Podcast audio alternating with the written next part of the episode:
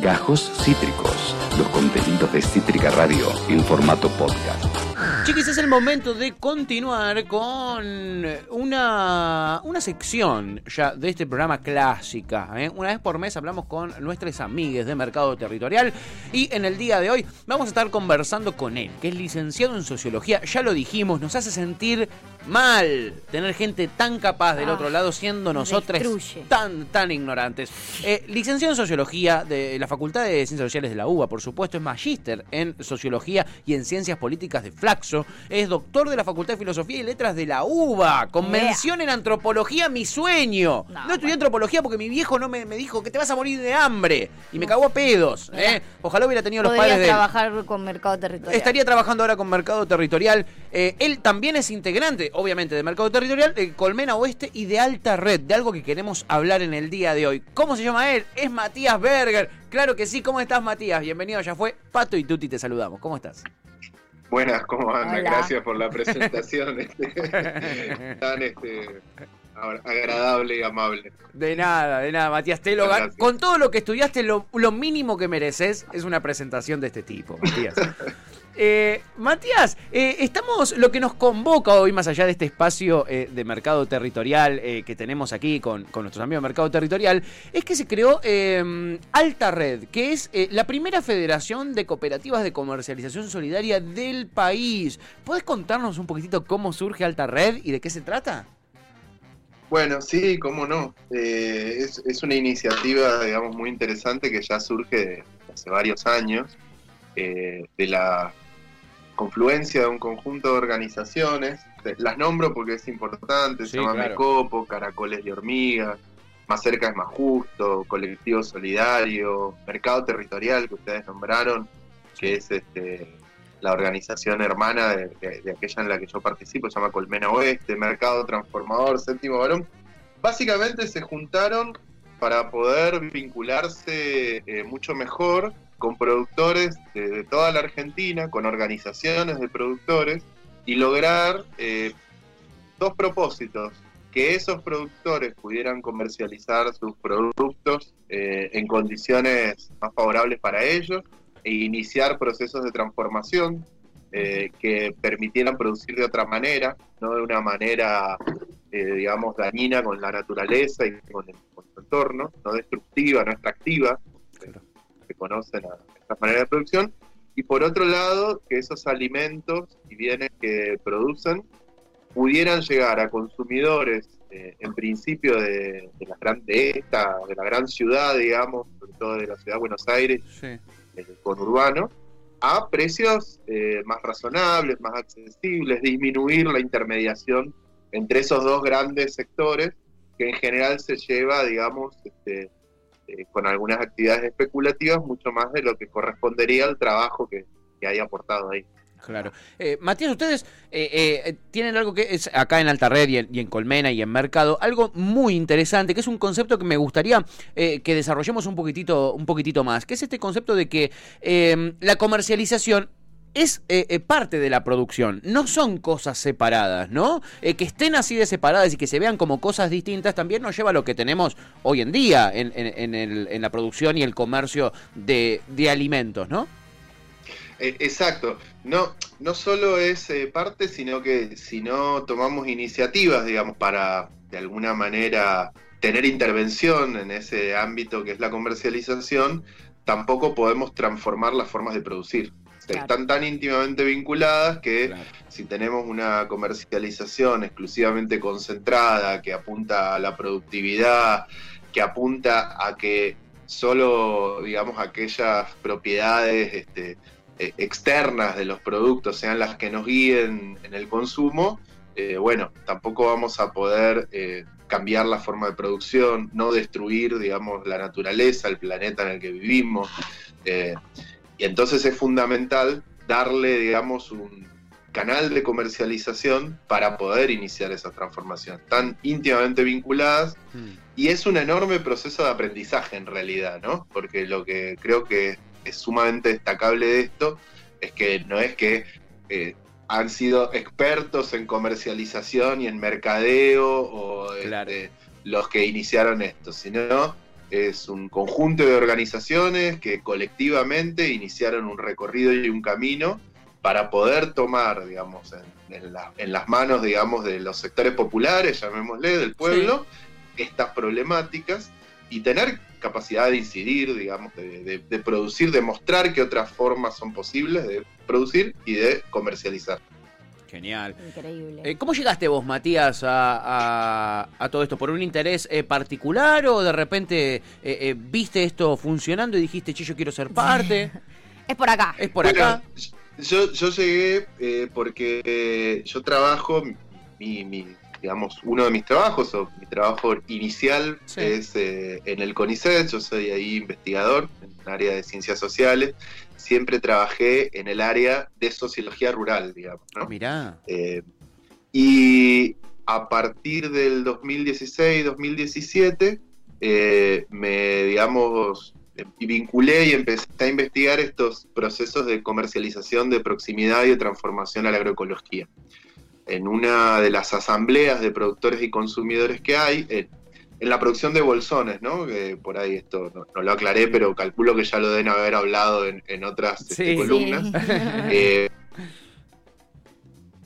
Uy, se nos cortó. No, pensé que había hecho un silencio. Ah. Entré, quería saber, quería saber. Te, la dejó picando. Te la dejó picando. Te la dejó picando. picando che, muy ¿eh? interesante. Sigan Alta Red también, que tienen sus videitos ahí en YouTube.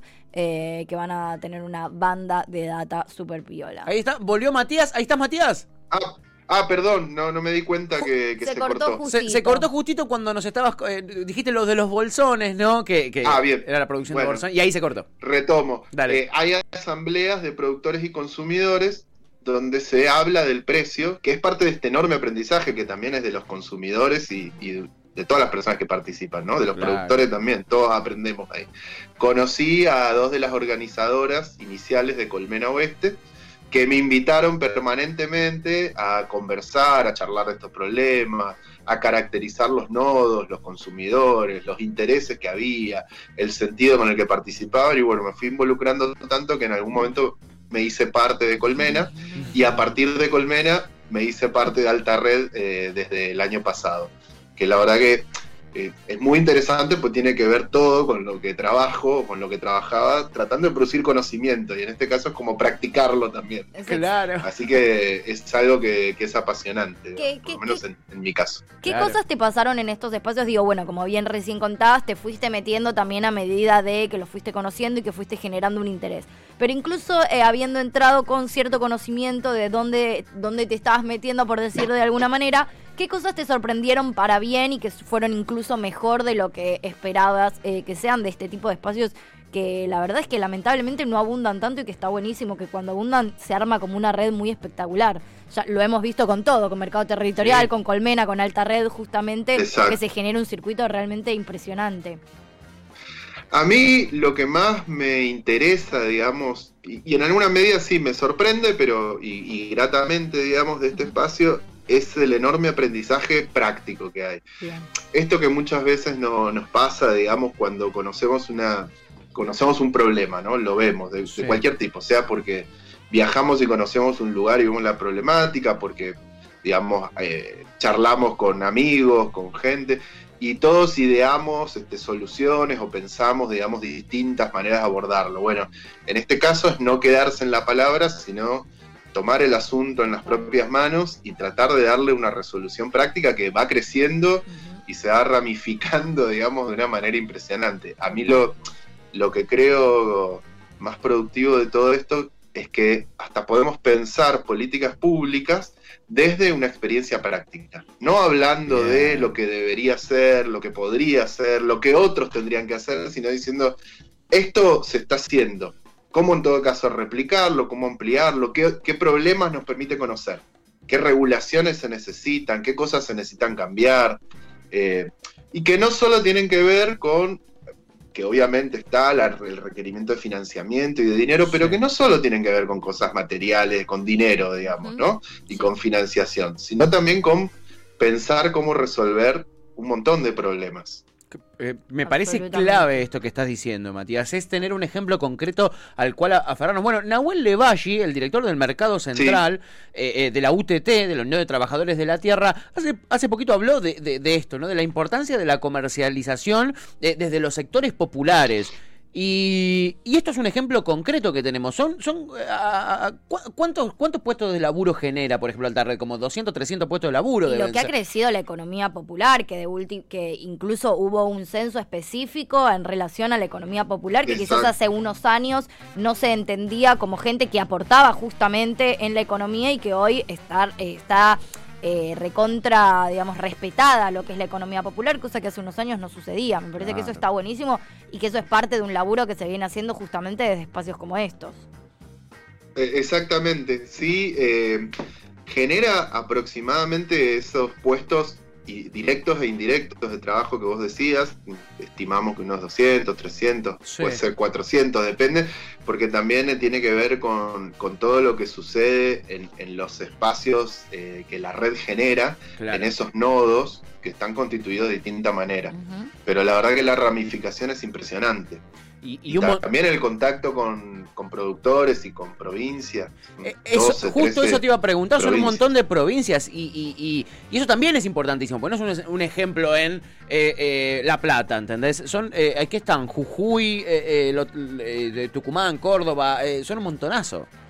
Provienen, sí, hay producciones que vienen de, te digo, Río Negro, Neuquén. Mendoza, La Rioja, Jujuy, Salta, Corrientes. Eventualmente también vinieron eh, de Formosa, de- bueno, de Misiones, eh, sin dudas, porque es una de las provincias este, más... eh, don- donde hay mayor producción, Claro. digamos, y, y mayor diversidad. Entre ríos, bueno, y lógicamente Buenos Aires también, ¿no? Que es- Obvio. que es una provincia que no solo produce agricultura extensiva, como a veces pensamos, sino que desde la horticultura, pasando por la producción láctea, digamos, hay, hay muchísimas cosas. Sin duda. Genial. Eh, la verdad que es una experiencia realmente eh, maravillosa. Matías, vos pensás, eh, le ves un, un- con el crecimiento que va teniendo, vos ves un interés de parte de, en este, en este momento, las autoridades eh, eh, gubernamentales, vos ves un interés eh, concreto, preciso del el gobierno nacional, en este caso, de algunos gobiernos provinciales, en, en aprovechar este circuito virtuoso que se ha generado y, y- y fomentarlo. Sí, sí, yo creo que sí, seguramente falta, digamos, este, mucho trabajo de articulación porque no es sencillo y porque hay muchas cosas que discutir, digamos, en las que algunas nos podemos poner de acuerdo más rápido y en otras no. Este, pero, pero claramente, digamos, este, hay, uno lo puede ver en, en la creación, digamos, en el fortalecimiento de las áreas en el Ministerio de Desarrollo Social, Sí. en algunos sectores del Ministerio de Agricultura.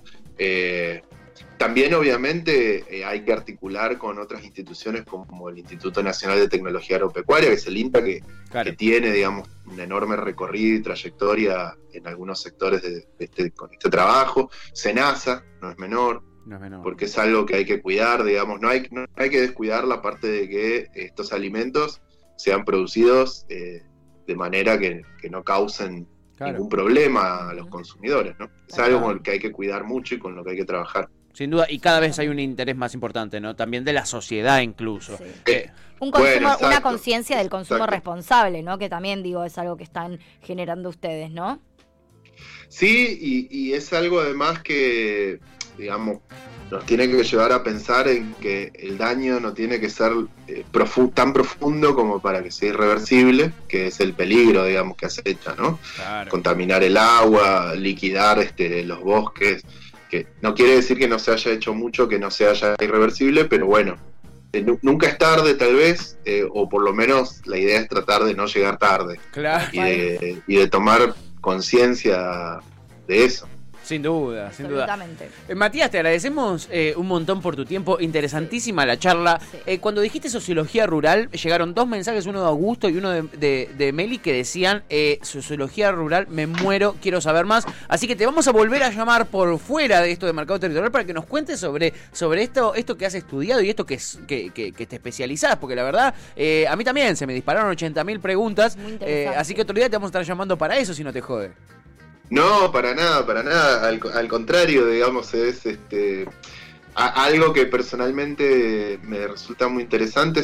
eh, poder, digamos, eh, ver que, que tiene, que concita interés y que tiene una aplicación práctica lo que uno hace, digamos, porque muchas veces Claro. este, las actividades académicas, si no, parece que quedan ahí en un limbo de- que solo le interesan a los académicos y eso es algo que no tiene que suceder, digamos. Totalmente. Es importante poder distribuir el conocimiento también, digamos, y, Sin y recrearlo y compartirlo y ponerlo a prueba, ¿no? Para Sí. ver si efectivamente eso Ni es hablar, útil. Ni hablar, Matías, ni hablar. Eh, te agradecemos un montón. Eh, te decimos hasta la próxima en este caso y te mandamos un abrazo enorme. Buenísimo, gracias a ustedes. Un placer. este, por, por la charla y por la presentación este, tan linda. Este, también mi familia tenía miedo de que no tuviera trabajo. quédate tranquilo. te pasó la misma que a mí, pero fuiste valiente y lo estudiaste igual. Qué grande. Yo terminé siendo periodista, eh, eh, Matías. Bueno, está bien, no, no, es- no está lejos. Tampoco, Eh, claro, tampoco es que es millonario siendo Ta- periodista. Eso te iba a decir, vamos a ser pobres siempre, Matías, no nos queda otra, no nos queda otra. Abrazo grande. Abrazo, chau, chau. un gusto. Un gustazo. Che, Quedo a disposición. Cuando. Genial, Gracias. genial, gracias. Un abrazo. Eh, Matías Berger, a quien volveremos. eh, le prometemos a la gente que nos Sí, decía, qué che, ¿qué, interesante. qué, qué- qué onda? Eh, es- sociología rural, contame más. Eh, nada, ya lo vamos a llamar a Matías para hablar específicamente de eso, porque la verdad que nos ha despertado un interés, ¿no? Acabas de escuchar Gajos Cítricos. Encontrá los contenidos de Cítrica Radio en formato podcast en Spotify, YouTube o en nuestra página web.